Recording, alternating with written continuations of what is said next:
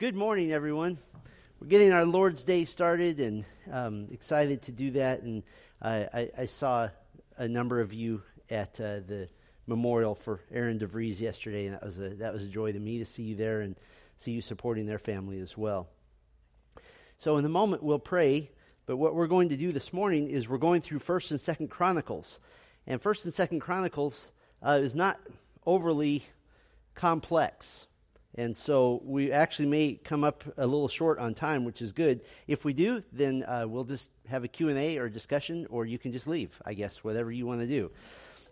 but uh, I, I always enjoy times of discussion and Q&A. So let's pray, and then we'll get going on 1st and 2nd Chronicles. Our Father, how good it is to pause our lives every single week and to just make this the Lord's day the day that you have set aside for us, Lord. And, and while we're understanding that we're not under a Sabbath law, as, as it were, yet the church for centuries and centuries has set aside the Lord's day to be our Sabbath, not to perform some sort of legalistic obligation, but to enjoy the principle of stopping to rest in the Lord, to learn of you, to be with your people, to fellowship with one another. And so I pray for this Lord's Day in our little body here. I pray that it would be a blessing. I pray that it would fill our hearts with the knowledge of God, that it would push us to love Christ all the more, and that we would sense the power of the Spirit in our lives in a way that um, is is fresh and new. Lord, thank you for the books we're going to look at this morning in First and Second Chronicles, and we pray that it would be pleasing to you as we learn of our great and mighty God. We pray in Christ's name, amen. So, for anybody who's keeping track, this is Module 2, Session 4. And unlike the last session where we had to divide it in two, we'll probably be done with this one in 30 minutes. So, um, but there are a couple of big issues in here that I might get a little inspired on, so we'll see what happens. But, so, let's just start with some of the basics on 1st and 2nd Chronicles. The Hebrew title is The Words of the Days. I like that title, but we stick with Chronicles. Um, interestingly enough, in the Septuagint, the Greek translation of the Old Testament, the title is The Things Omitted. Uh, so it's sort of like a, a, an appendix, as it were. 55% of the book of Chronicles is found nowhere else in the Old Testament. So while we understand that Chronicles, in many ways, um, parallels Second Samuel and First and Second Kings. There is there is more new material than there is repeated material. But we'll talk about that in just a moment. Um, the author is God, God and an unknown man. I you know the when I was younger in the faith, I used to get really really obsessed with trying to figure out who authors of unknown authored books were in the Bible, and it took me a while to sort of determine that if 2,000 years of scholarship hasn't figured out who the author of Hebrews is, I probably wasn't going to figure it out when I was 19. Um, if, if God doesn't want us to know who the author is, then there's a reason for that, and we'll leave it at that. But the author is clearly God, and when we talked about bibliology, we understand that the Holy Spirit is the one who, who has inspired these texts and um, shown to his people all throughout history that these are inspired texts. The dates of the event in Chronicles it is these two books, and we'll put them together because it, it, would be uh, cr- just chronicles in the Hebrew Bible. We'll put them together, but this is the most inclusive of all the Old Testament books. It goes from Adam all the way to the grandsons of Zerubbabel, about 500 BC or so. So it's basically almost all of Old Testament history here, covering thousands of years. And what are the parallels here? Well, First Chronicles basically parallels Second Samuel and Second Chronicles parallels First and Second Kings. So it's useful to um, read them at, at, a, at a, in close proximity to one another. So, historical and theological themes. We'll spend a bit of time on this. All Israel. Now, we have to make a note about this because in this particular case, in Chronicles, because of the, uh, the emphasis on David, in Chronicles, when the text says all Israel, most of the time is talking about the southern kingdom of Judah. now, why would that be okay? Well, wait a minute. The northern kingdom is called Israel, the southern kingdom is called Judah. Remember, Israel isn't just the name of a country, Israel is a name of a people. And so, um, in the estimation of 1st and 2nd Chronicles, the northern kingdom of Israel, they were the rogue Israelites. They were the ones who were off base. The southern kingdom is the true kingdom. Now, there's two pieces of evidence to help us understand this. Here's rabbit trail number one. I guess we'll just keep track of them. Two pieces of evidence to understand this. First of all, when the when the southern kingdom was uh, was carried off by Babylon, they returned, or their descendants returned. When the northern kingdom was carried off by Assyria, they didn't return. They were scattered to the ends of the earth, and those who did return intermarried with the Syrians and with others, uh, creating the group of people we know as Samaritans. And so, in, in a real sense, um, the northern kingdom never became what it was. Second piece of evidence that the southern kingdom, it's okay to call it all of Israel. What was the capital of the southern kingdom? It was Jerusalem. And that has always been God's capital. Um, in fact, the, the kings of the northern kingdom tried really hard to divert proper worship from Jerusalem to the north. And they even made golden calves to try and get people to, to, to uh, feel like they were right at home in their sin up in the north. So, in other words, it's not a contradiction. You don't read First and Second Chronicles and they say all Israel, but we know we're talking about Judah, and you don't say, "Aha, they messed up." No, um, to the writer of Chronicles, Israel was in the south. And so uh, that's important for us to understand. This is where, one more piece of evidence, uh, this is a third one. This is where the kingly line of David is. So let me put it this way if you don't have a Davidic king, you don't have Israel. So you could have all the kings you want in the north, and if you read about all the kings of, of the north, you find that they're just terrible. They get worse and worse and worse. The kings of the south, generally speaking, a lot better. Why? Because God is with them and they are descendants of David. So when they say all Israel, but it's only the south, that's okay because the south came back and uh, Jerusalem is there, and this is where the Davidic kings are. So it's a good lesson for us um, that Israel is where God says it's going to be. It's where a Davidic king will be, and it's where Jerusalem is. Pretty good little lesson in eschatology as well, by the way. In the future, Israel will be where a Davidic king is, where Jerusalem is. So it's the same, very consistent theology from our God. Then you have the theme of the temple. You have the temple is, is big in here. You have the Ark of the Covenant. And just to be clear about this, uh, the Ark of the Covenant, I, I can't ever remember when and what venue I've talked about this, but the Ark of the Covenant is God's throne on earth. That's the whole purpose of the Ark. Now, it serves other purposes as well. It happens to carry some important things like the law of God and the, the staff of, of Moses or Aaron that budded um, and so forth. Uh, and the manna, it used to carry that but it serves primarily the purpose of being the throne of God on earth. That's why it was kept in the Holy of Holies, the most holy place, which is the throne room of God on earth. So, just to be very clear, Chronicles talks a lot about kings, and the Ark of the Covenant is prominent because it is the throne of the true king, God. And then, of course, because the temple is highly prominent here, you have the priests. They're talked about a couple of dozen times. You have the Levites. They're talked about a couple of dozen times. Let me give you somebody asked me this question the other day, and I never know when I've said what when. Somebody asked me, well, what's the difference between the priests and the Levites? So let's talk about that for a minute. This would be rabbit trail number two. Does everybody know the difference between elders and deacons? Elders are the spiritual leaders of the church. Deacons are the servants who do the bidding of the elders to serve the rest of the body. Same thing, priests and Levites. Now, slight difference here. There's a, there's a family connection. All priests are Levites, but not all Levites are priests. So, in other words, what did the Levites do primarily? Well, if you read the beginning uh, chapters of the book of Numbers, most of the Levites were the manual labor of the church. The Levites were the, uh, the deacons over facilities.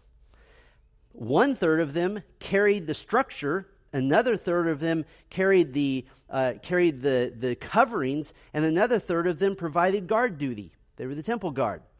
And pretty serious temple guard. Somebody tried to get in at the wrong time, the Levites would kill them. So um, the Levites were kind of the deacons, the servants in the church who did the, did the work of keeping the ministry going. The priests were the ones who were the, the, the ones who spoke to the people on God's behalf and spoke to God on the people's behalf. So it, it's, a, it's not an exact parallel, but it's something that we kind of understand because God kept the same sort of structure in the church with elders and deacons. So that's the difference between priests and Levites. So, why does God grant David success in everything that he does? And this is still under the temple. The reason God granted David success was to prepare Israel for the building of the temple. And you recall that David intended to build the temple of God. This is you have to understand this is a big deal. For hundreds of years the temple has been a tent. And so to finally have a king to say we're planting our flag, we're going to build a permanent throne room of God on earth, that was a big deal, but you remember what, what God said to David you're not going to do it, your son will do it. So, what did David do? We see this in Chronicles and in uh, Samuel as well. What David did was he gathered all the materials, he gave extensively of his own uh, from his own treasury and there have been calculations that that would have been uh, in the millions or billions of dollars because he was extremely wealthy by the end of his reign um, because everywhere he conquered he took all the money so it was it was uh, an obvious thing but he did everything he could except actually build the temple and by the way, one of the things he did was he got the right man in the throne. He had a lot of sons, and he got the right one there, and that was Solomon. So you have the temple. And then you have the theme of the Davidic dynasty, and we've already alluded to this. As you read through Samuel, you read through uh, the Samuel's account of David, you get a much more colorful, spicy view of David because all of his sin is just out there for us to see. You see his adultery, you see his murder, you see uh, so many of his failings. But First Chronicles is sort of a contrast. First Chronicles is very much a sanitized version of David. And it's not a spin on David. All it is is simply leaving out most of the sordid details about David's life. And one theologian has said, and I agree with this, that First Chronicles is God's view of David. And that's so important for us because um, that's similar to us, that because of the grace of Christ, um, if, if God were to write the story and publish it of every sordid detail of your life, you would not want that would be the unauthorized biography, right? But the story he's written of your life is one that includes you being made in the image of God, you being cleansed by the blood of Christ, you being g- imputed the very righteousness of Christ, and promise that someday when you see Christ, you will, you will be like him. So First Chronicles is sort of God's view of David, the view that God had of what 1 Samuel 13, 14 calls a man after God's own heart. The focus here is not on the divided kingdom. There's not a lot of mention of that, and that's a you know a horrible thing. But it's on the Davidic kings. Um, I'll give you a good example. At our celebration banquet, with the exception of this year, we usually try not to name any disappointments, but we kind of had to tell you this time around. Um, but we we don't use our celebration banquet to, to enumerate all the challenges and difficulties and, and problems we've had over the past year. The celebration banquet isn't for that. There's a time and place for that. The celebration banquet is to say, look what God has done. And that's what Chronicles is. It is very much a look what God has done in our nation, and particularly with the Davidic kings. Speaking of which, it brings us to um, some of the high points of Chronicles are the good kings of the south, and there's a lot of them. And I would encourage you sometime, I won't go through the details of each king, but I would encourage you, this would make a great little Bible study for a month. To just take um, a couple of days and read about each of these kings and make a list of the things that they did that were pleasing to the Lord. You have Asa, you have Jehoshaphat, one of my favorites. You have Joash, you have Amaziah, you have Uzziah. Jotham, Hezekiah, and Josiah. So, a uh, little note here that the prophet Isaiah served with four of these because he was around for a long time with Amaziah, with Uzziah, Jotham, Hezekiah. And then finally, you have uh, Yahweh as the cause of all that happens. If you want to reinforce your own heart and even teach somebody else about the sovereignty of God, I think First Chronicles is a great place to go. And I, I made you a little list here of some of the places where Yahweh is the cause of all that happens. And it looks like on the slide that the list is cut a little short. Um, there's two more verses. There's uh, Second Chronicles 20, 29. There's also Second Chronicles 20, or I'm sorry, 36, 22. So Second Chronicles 20, 29 and 36 22 but you almost you just do a quick reading of first and second chronicles and you'll see these. Let me just give you a few examples. First chronicles 522 speaking of a battle. For many fell because the war was of god and they lived in their place until the exile.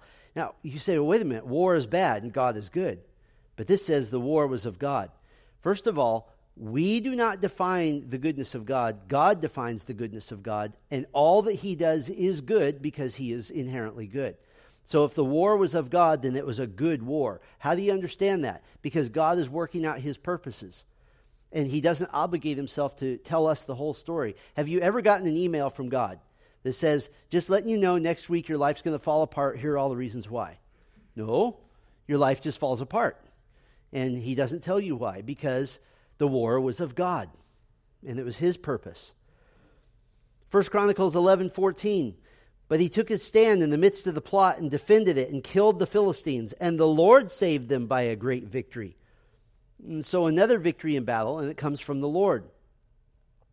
1 Chronicles 18:6 Then David put garrisons in Syria of Damascus and the Syrians became servants to David and brought tribute and the Lord gave victory to David wherever he went. Now, why would we, why would we say, well, that, that doesn't make sense? We would say that doesn't make sense because David, if you read uh, the, the, the account from Samuel, David wasn't a guy that we would choose necessarily to, necessarily to lead. He was a murderer, he was an adulterer, he went through some periods of, of just doing some really rotten things, and yet the Lord gave victory to David. Why? Because it was God's will and that was his purpose. And by the way, just so you know, uh, the faith of David far outweighs the faith that any of us have ever shown. Um, you read Psalm 51, you want to see what a truly repentant man, disgusted with his own sin, looks like. Psalm 51 is a beautiful picture. And then just one more example of Yahweh is the cause of all that happens. Second Chronicles 20, 15. And he said, Listen, all Judah and inhabitants of Jerusalem and King Jehoshaphat. Thus says the Lord to you Do not be afraid and do not be dismayed at this great horde, for the battle is not yours, but God's. Now, this is one time where God, as it were, sends an email to Jehoshaphat, says, This battle you're about to fight, you're going to kill it. You're going to be fine because I'm already telling you what's going to happen. it's one thing to claim to be deity and say, you see this great thing that happened already? I did that. It's quite another thing to say, you see this massive army that looks like they're going to decimate you, I'm going to defeat them, and that's what happens. This is why it's so glorious that the Lord Jesus Christ not only died and was raised from the dead, but he predicted at least three times that that was exactly what was going to happen. He said how, who, and when. He gave all those details. And so it gives us great confidence that God is the cause of all that happens. L- let me uh, take rabbit trail number three. What is the alternative? And you can give me your answers. What is the alternative to believing that God is not the cause of all that happens? What's the alternative? What, what, what conclusions do you have to come to? No sovereignty. Chaos. What was the other word? No omniscience. So it means that God gets caught off guard sometimes. Say that again. Exactly. So um, let, us talk about these implications. I had lunch with a guy who said, I, I believe in free will for salvation, but I also believe in the sovereignty of God. And I said, Well, how do, you, how do you understand that? Do you mean that God is sovereign over everything? Oh, absolutely. Except salvation?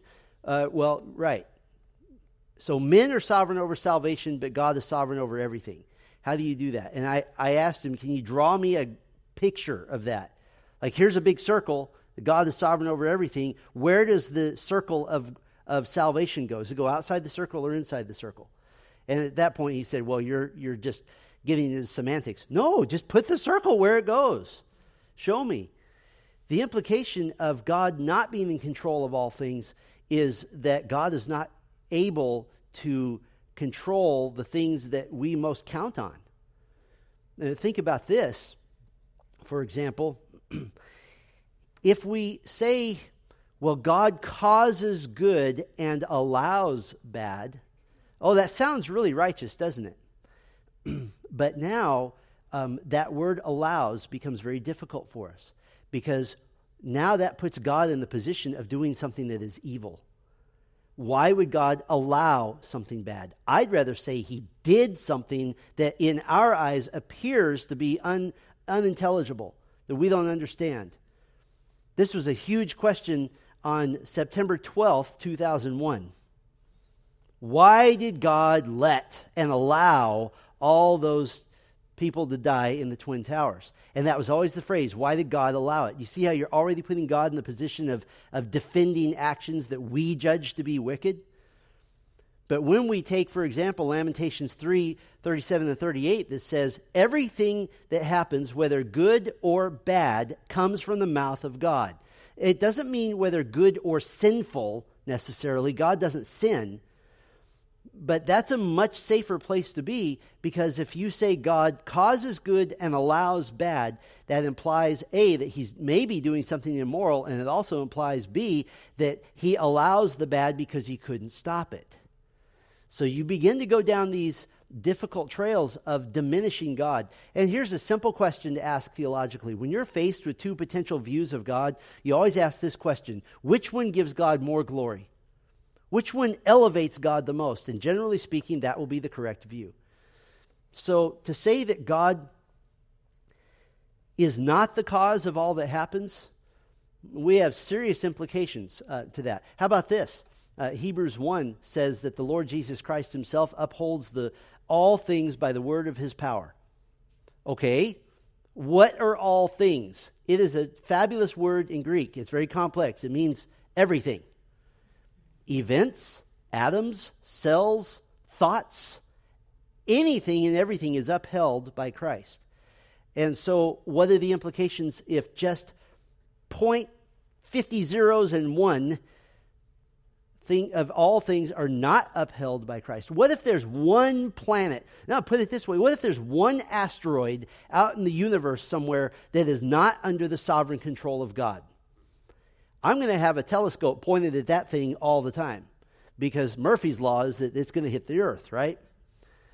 So to say that God causes things that are good but allows things that are bad, that is a human invention. That is not a biblical doctrine. Um, I know it gives us comfort, and, and I understand that, but I would rather put it this way if I'm a child, I'd rather know that it's my father giving me a spanking, not that he allowed some stranger down the street to spank me. I would much rather know it's, it's coming from him. And uh, I, I think that this understanding of the sovereignty of God, if you will elevate your belief in the sovereignty of God, that he controls all things at all times, that's where our safety, that's where our comfort, that's where our joy comes from because nothing's outside his purview. And then we get into these silly questions. Well, but did I make a real choice when I decided to have eggs instead of pancakes for breakfast this morning? Was that a real choice? Absolutely. Did God cause it? Absolutely. Wait a minute. How can it be both? I don't know, but it is. And people say, well, I don't want to be a robot. Has anybody ever known a Christian that actually believes they're a robot? That, you know, look, I, I, I was driving by the liquor store and I just went in and I bought three bottles and I got plastered. But hey, God caused that. I'm a robot. Has any Christian ever said that? No. no the only people who say that are unbelievers. God caused me to sin. So um, if you find yourself struggling with those kind of philosophical questions, don't. just believe that God is sovereign, that He's in total control, and, and there's such joy in this. Absolute joy. Well, what was the purpose of Chronicles? And this is one of my favorite purpose statements of all the Old Testament. Just because I'm kind of a Israel and David buff, I guess. In showing Yahweh's faithfulness to the house of David and the temple in Israel's history, Israel was encouraged to hope that the son of David will come and build his temple. One more time. In showing Yahweh's faithfulness to the house of David and the temple in Israel's history, Israel was encouraged to hope that the son of David will come and build his temple. Why is this important? When was Chronicles written? Well, it goes all the way to the time after the exile. So it's written um, after the exile when the Israelites that were left were like, we don't have a temple, we don't have a city, we don't even have a country. And yet they're given Chronicles and they see, wow, there's a king named David who builds a temple or he gathers all of the, the materials at least for it. So this isn't just a dry recording of history. This is written with a purpose. It emphasizes the success of the Davidic line of kings. And it shows that God is faithful to Israel in the house of David. And this is very much a past, present, future idea. That by showing God's work in the past, the author encourages the present audience to hope and faith that God would be as faithful in the future when who comes? The ultimate David, the son of David, Jesus Christ. Here's a good verse to understand all of Chronicles, 1 Chronicles 17 11. When your days are fulfilled to walk with your fathers, I will raise up your offspring, your seed, singular, after you, one of your own sons, and I will establish his kingdom. That is the ultimate coming king. So that's the purpose of Chronicles. So Chronicles is very messianic. You can read it that way very easily, particularly with our understanding from the New Testament. Literary structure. It's all about the kings of David. It's all about David. You have the royal line of David in 1 Chronicles 1 through 9, and, and that's a good title. This isn't the sinful line of David. This isn't the, the darker side of David. This is the royal line of David. This is how God views David.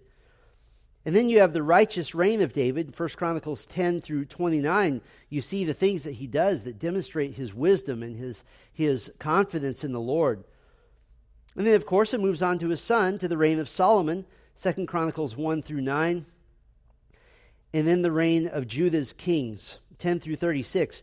And of course, it's after Solomon's son, Rehoboam, was in office for only two years that the kingdom split, but you don't see much mention of that. Remember, the whole focus here is on the line of David, and the kingdom splitting is really almost just seen as an incidental event. The focus is on Jerusalem, on David, on the southern kingdom. Now, it does have a couple of interesting interpretive issues. One or two of them we've talked about already just because we've gone through it in, uh, in the other books. I guess we don't have a slide for this. Do we? We don't. Okay, well, I hope you can take good notes. Here they are. There's a couple of variants between uh, variations between Chronicles and then Samuel and Kings. And I'll give you one example. And this doesn't diminish our confidence in the Bible at all. But the first example is the question Who did Elhanan kill? Elhanan, E L H A N A N. In 1 Chronicles 20, verse 5, that's a good reference to note. 1 Chronicles 20, verse 5, there was war again with the Philistines, and Elhanan, the son of Jair, struck down Lahmi, the brother of Goliath the Gittite. We all know who Goliath was, right? And so apparently now we know who killed his brother. It's a guy named Elhanan. But in 2 Samuel 21 19, in the parallel passage, there was war again with the Philistines at Gob, and Elhanan, the son of Jair, the Bethlehemite, struck down Goliath the Gittite. Now that says Elhanan killed Goliath. So how do you deal with that? Well, this is the this is the the art and the science of textual criticism. And that doesn't mean to say I, I don't like the Bible. Textual criticism is the taking of every known text, original language text that we have, and comparing them to find the best reading. And trust me, there are groups of godly nerds that over the centuries, this is all they do. They, some of them, you know, probably don't have any social skills and they wouldn't be the guy you want preaching from the pulpit. But they'll sit and they'll read these texts and understand. You have to understand there are there are books and libraries written on how to do textual criticism, and they have this whole set of criteria that they go through. Now, I'll just give you a couple of examples. Understanding copyist errors, what what the most common copyist errors are what are we likely to do? Have you ever uh, and have you ever been handwriting or even typing something and type the same word twice in a row? You know, we all do that. Or how about this one? Leave a word out. And in your brain, you saw it go on the screen, and then you go back and read it. go, where'd that word go? I remember typing it. So they they they look at copyist errors. They also look at um, uh, phonological errors, hearing errors. So, in other words, a lot of scripture was copied because there was one guy reading it slowly while a bunch of you are out there copying it and they heard something wrong. For example, in Greek, the word for rope and camel sound almost identical. And so you, they might make an error there and nobody, nobody caught it. There's a, another whole uh, idea, and that is when you have two different readings, generally speaking, you pick the most complicated one. Why is that? Well, you pick the complicated one because copyists, on occasion, tended to try to help out the text and simplify it. And so, if you have one that seems simplified and one that seems more complex, then generally you're going to pick the more complex one. Now, it's not a total rule because you have to put all of these criteria together, and, and it's quite an art and quite a science.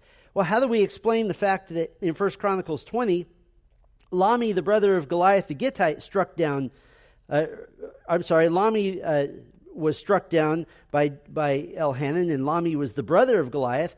And in 2 Samuel 21, uh, Elhanan is the one who killed Goliath. How do you explain that? Well, this is very simple. It was a copyist error, and he left out a clause. It should have been Elhanan, the son of Jair the Bethlehemite, struck down Lahmi, the brother of Goliath. But he just says he struck down Goliath. Now, that one's an easy one. Why is that one easy? Because 2 Samuel uh, tells us that, uh, that uh, David killed Goliath. I'm sorry, 1 Samuel does. We already know that. So that one's a, a really easy one. But the ones that aren't so easy, there are always solutions. And just in case some of you are going, wait a minute, is my, is my English Bible filled with errors? No, it's not.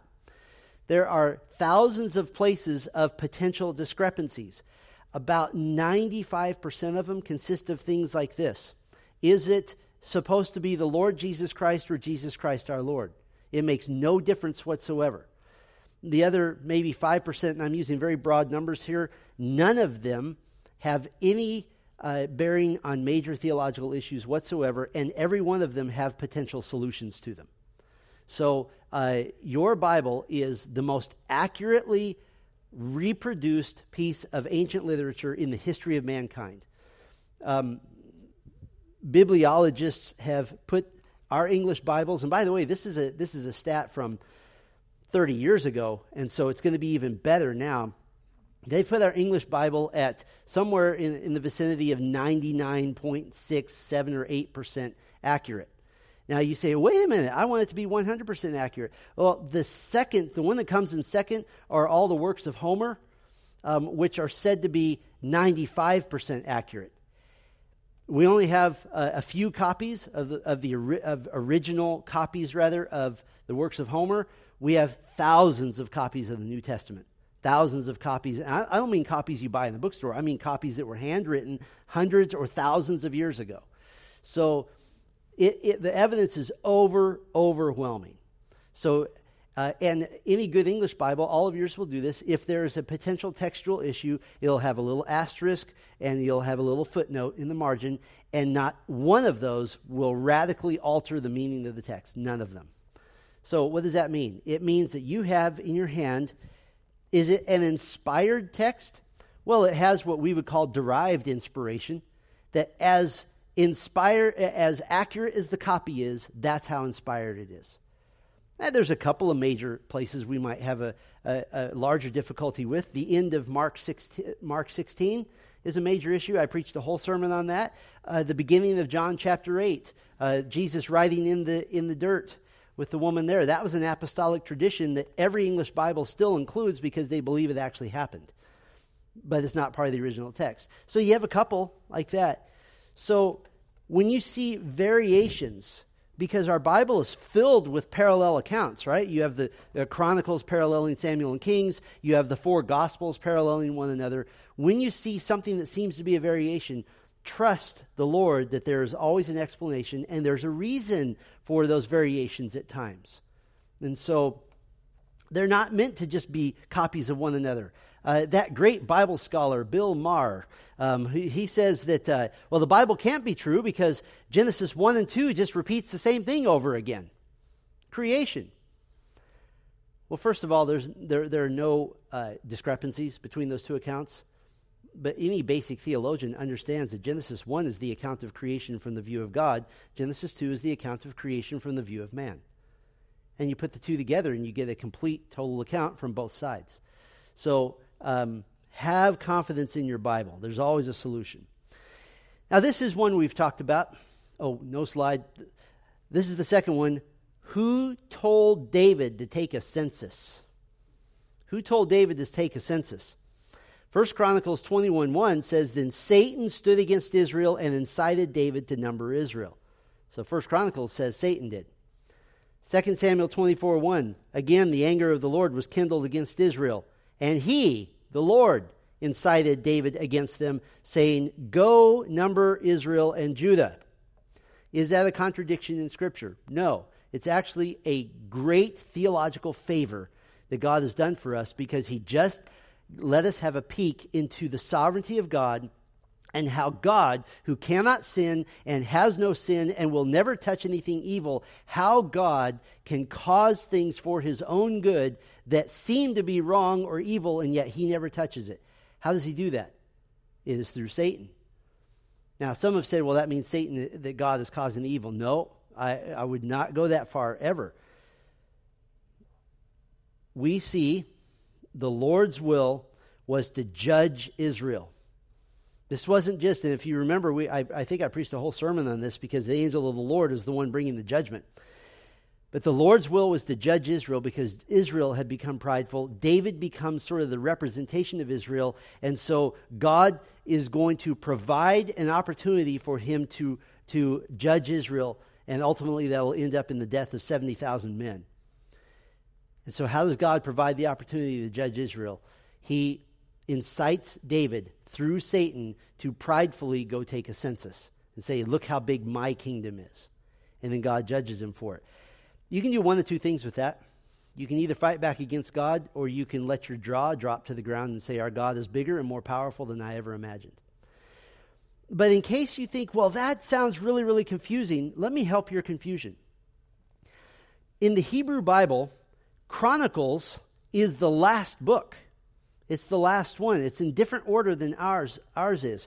And in the Hebrew Bible, is there a book in our Bible, which would now have to come before Chronicles, um, in the Hebrew Bible, is there a book in the Old Testament that demonstrates God and Satan interacting? God saying, You may do A, B, and C, you may not do X, Y, and Z, and you're going to do everything I say because I have purposes. And from the human standpoint, it looks like that it looks like God is the one doing the wickedness, but actually it's Satan. Is there a book? Job. The Hebrew, the Jew, reading through or hearing the Old Testament read, has already learned about Job before they ever get to Chronicles and to Samuel. They already know that God uses Satan for his own purposes. I don't know for sure, but I, I wonder how many times throughout history Satan has said, He got me again. Every time Satan thinks that he's doing something to get God, it turns out God was just using him all along. One more interpretive issue. This is just my own pet issue.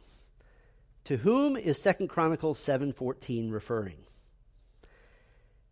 If my people, who are called by my name, humble themselves and pray and seek my face and turn from their wicked ways, then I will hear from heaven and will forgive their sin and heal their land.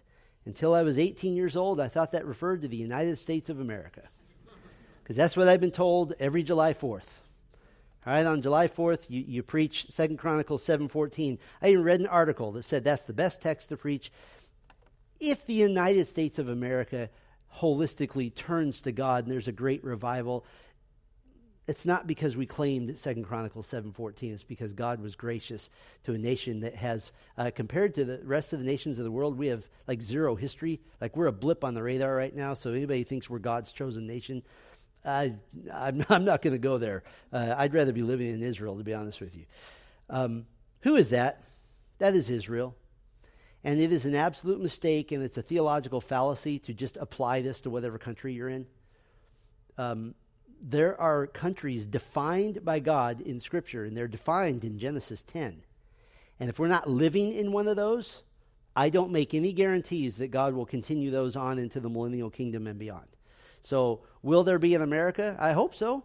I love our country. It is the greatest country on earth in terms of freedom, or used to be.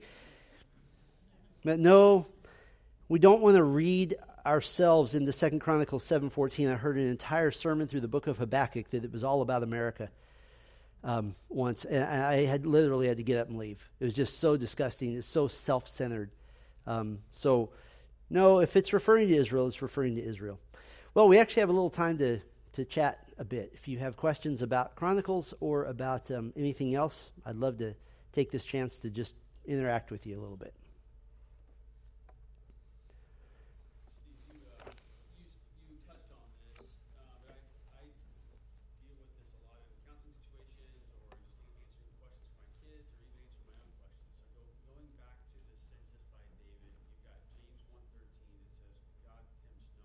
Right.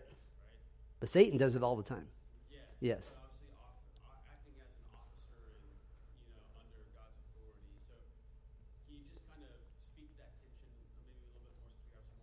Sure. Um, so the, the question is, uh, the book of James, chapter 1, says that God tempts no man. First of all, we always take Scripture at face value. If it says that God tempts no one, then, then we believe that. And, and if somebody says, but I feel like he is, well, what do your feelings have to do with it? The Bible says God tempts no man. um, sometimes, and I have run across this, I don't know if this is what you're referring to in particular, sometimes that conversation is in the context of um, I did a bad thing or I keep doing bad things and wanting to blame Satan for that. Can I tell you this? You don't need Satan's help. You can sin all by yourself. You're perfectly capable of doing that. And if Satan is personally, he's not omniscient, he's not omnipresent, he's not all knowing. Um, if Satan knows your name and he's coming after you personally, um, that means you're doing something pretty great for the kingdom. Uh, he probably doesn't. He's he's he's sending a you know fifth round re- reject you know from his demons with a guy with an you know overbite and a limp and just horrible. You know, well you're you're okay. You go after this guy because he's not important. Okay? But the first thing is this is it is very tempting, speaking of temptation, to not believe truth. Well, it feels wait a minute. It says God tempts no one. Do you believe that? Yes, I believe that. Okay, then what are the possible causes of this hardship in your life? Well, first possible cause, the only possible cause, is God. Oh, does that mean I'm not responsible for the sin that I'm doing? No. God is allowing that, not in the sense of that, that he's passively uh, not able to control it, but he is using it for, for your own good. Why would God put you in a position where he knows you're going to sin? Why would he do that? He's not tempting you. He doesn't, you don't need God's help. You, you can be tempted all by yourself, but why would he, why would he do that? And where we begin to run out of vocabulary. I even want to say, why would he allow that, right? We run, why would he allow that? Why would he do that? What does Hebrews 12 say that he does with those that he loves? He disciplines them. How many of you here would say that your failures have been some of the greatest times of growing in Christ ever? I think we all would say that, right? So um, I don't deny that there's a tension Absolutely. But you just have to say, this is one of those issues where you, you can't, I don't like it when theologians try to boil truths down to one statement. This is where you get ridiculous things like the church is Israel. Now, how about, the, how about just a list? God tempts no one. God causes all things. God causes all things for his glory. God causes all things for his glory and for our good. And God works together all things for good to those who love him who are called according to his purpose. Those are all true. So pray those truths and quit sinning. Well, what if God is causing it? No, God tempts no one. Well, what if God is allowing me to be in this position where I could be sinning? Then do better and show him he doesn't have to do that anymore.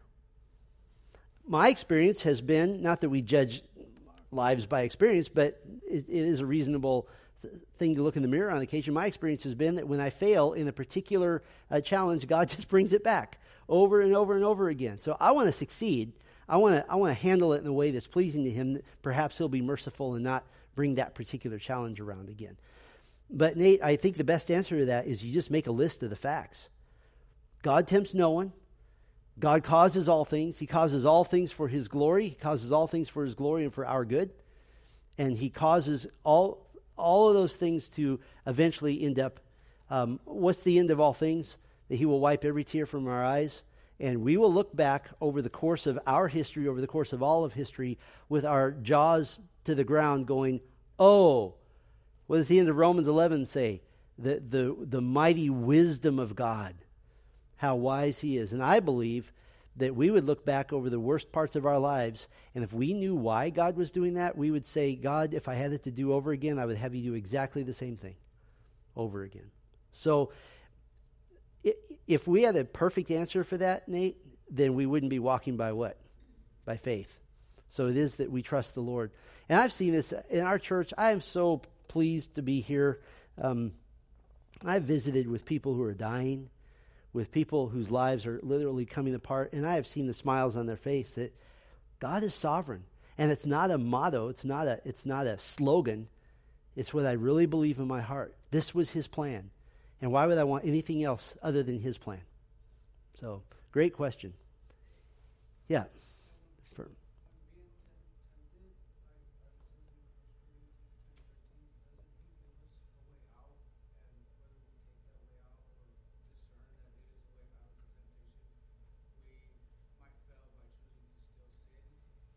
Yeah, okay. This is a this is a great point that Furman makes about uh, temptation. 1 Corinthians ten thirteen. Uh, no temptation that seized you except what is common to man, and God is faithful that when you are tempted, He will also provide a way out so that you can get out of it. That's the Steve Schwartz transliteration. I can't remember the exact verse. So, do you know how encouraging that is? Every moment you're tempted, you're about to, you know, your your uh, your spouse says something snotty to you, and you you're like, oh, yeah, uh, okay. At that moment, there is a way out.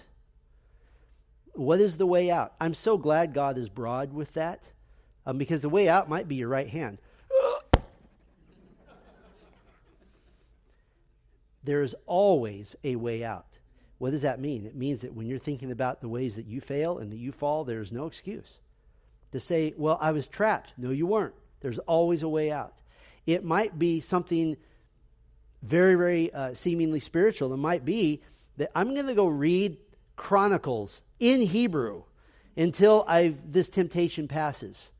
It might be something super spiritual like that. It might be I'm going to go for a walk and I'm going to pray. It might be that I am going to recite the fruit of the Spirit love, joy, peace, patience, kindness, goodness, faithfulness, gentleness. What's the last one? Self control. I can control this. I can, I can decide to do the right thing because I have the Spirit of God. I'm just going to decide. You know, um, I've worked with a lot of people who deal with various types of temptation, and when I've seen the biggest breakthroughs, I think it's historically, for me, in my experience, has been that there's just a very simple realization that I have the Spirit of God. If I have the Spirit of God, I have the fruit of the Spirit. If I have the fruit of the Spirit, I have self control. If I have self control, I can just say no. And it, it, it very much ceases to be this giant battle. It's just more of a, it's not that I'm on the field of battle, it's just I stepped off the field. I'm not going to fight. There is no fight. I've already won. I have the Holy Spirit. And I've seen radical transformations in people's lives when they come to that understanding I have the Spirit of God. Just, you know, what, what did they say in the 80s? Just say no. Just say no. That is a, that is a beautiful thing. And by the way, that means that it takes away excuses when you when you fail too. When you say something terribly rude and sinful to your spouse or to somebody else and they call you on it, you don't say, Well, you made me mad. No. I, I could have just said, No, I, I shouldn't say that. Um, I could have said, uh, as Paul says in 1 Corinthians 6, why not be defrauded? Why not be ripped off? Why not just take it? Why not? So um, that's a very good point, Furman. Thank you for that. We've had uh, we've had uh, from the sheep over here. How about the other sheep? You thought I was going to say goats. But, uh, any other questions? Anything else?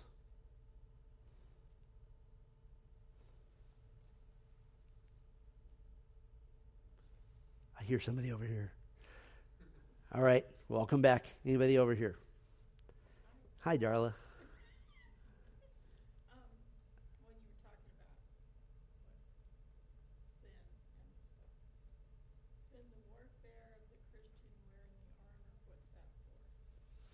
The armor, oh, well, in all of our, uh, the armor of God in Ephesians 6, in all of our daily dealings and our understanding that we're here not just to defend ourselves spiritually, but to do great things spiritually for the Lord.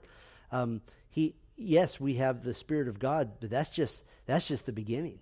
So we have the, the breastplate of righteousness. We have the sword of the Spirit. We have the belt of truth. Um, we have the, the shoes of the gospel of peace. So, um, there's always a, a lot of books have been written about how do you put on the armor of God. All of those have to do with what you believe. They all have to do with what you what you believe, and then how it works out in, in what you do. The breastplate of righteousness has to do with the fact that I believe that as a Christian, I should be obedient to the Lord Jesus Christ in everything. And if I'm obedient, that is a shield against wickedness. It's a shield against evil because I'm going to I'm not going to leave myself open to stupid attacks that I didn't have to. So I, that's the biggest piece of armor uh, in terms of square footage is this big giant shield.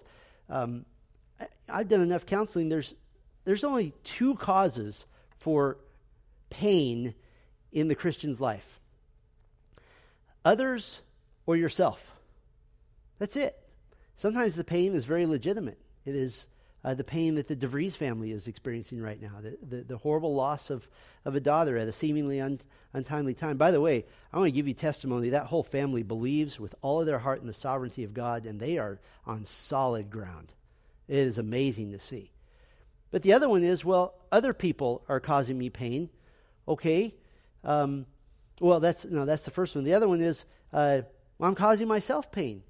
I don't know how many times that um, somebody visits with me and says, "I'm just, you know, I, I don't have any joy. I don't, I don't, I even want to live sometimes." And sometimes that happens for reasons we can't control, and we understand that. But I've lost track of how many times I just ask simple questions. When was the last time you read your Bible? Oh, I'm too depressed to read my Bible. Well, it's like saying I'm starving to death and I'm too hungry to eat. Well, when's the last time you were, you know, I noticed that you're in church like twice a month. Why don't you be here eight times a month?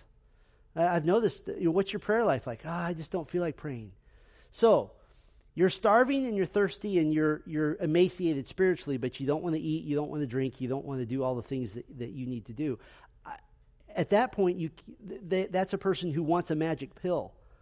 You know, Steve, do your, do your pastoral dust thing. Do you have something you can kind of sprinkle on me? No.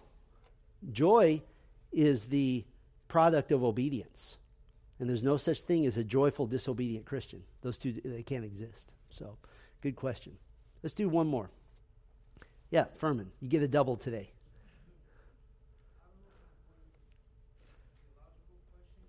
Make, make it quick. We got one minute.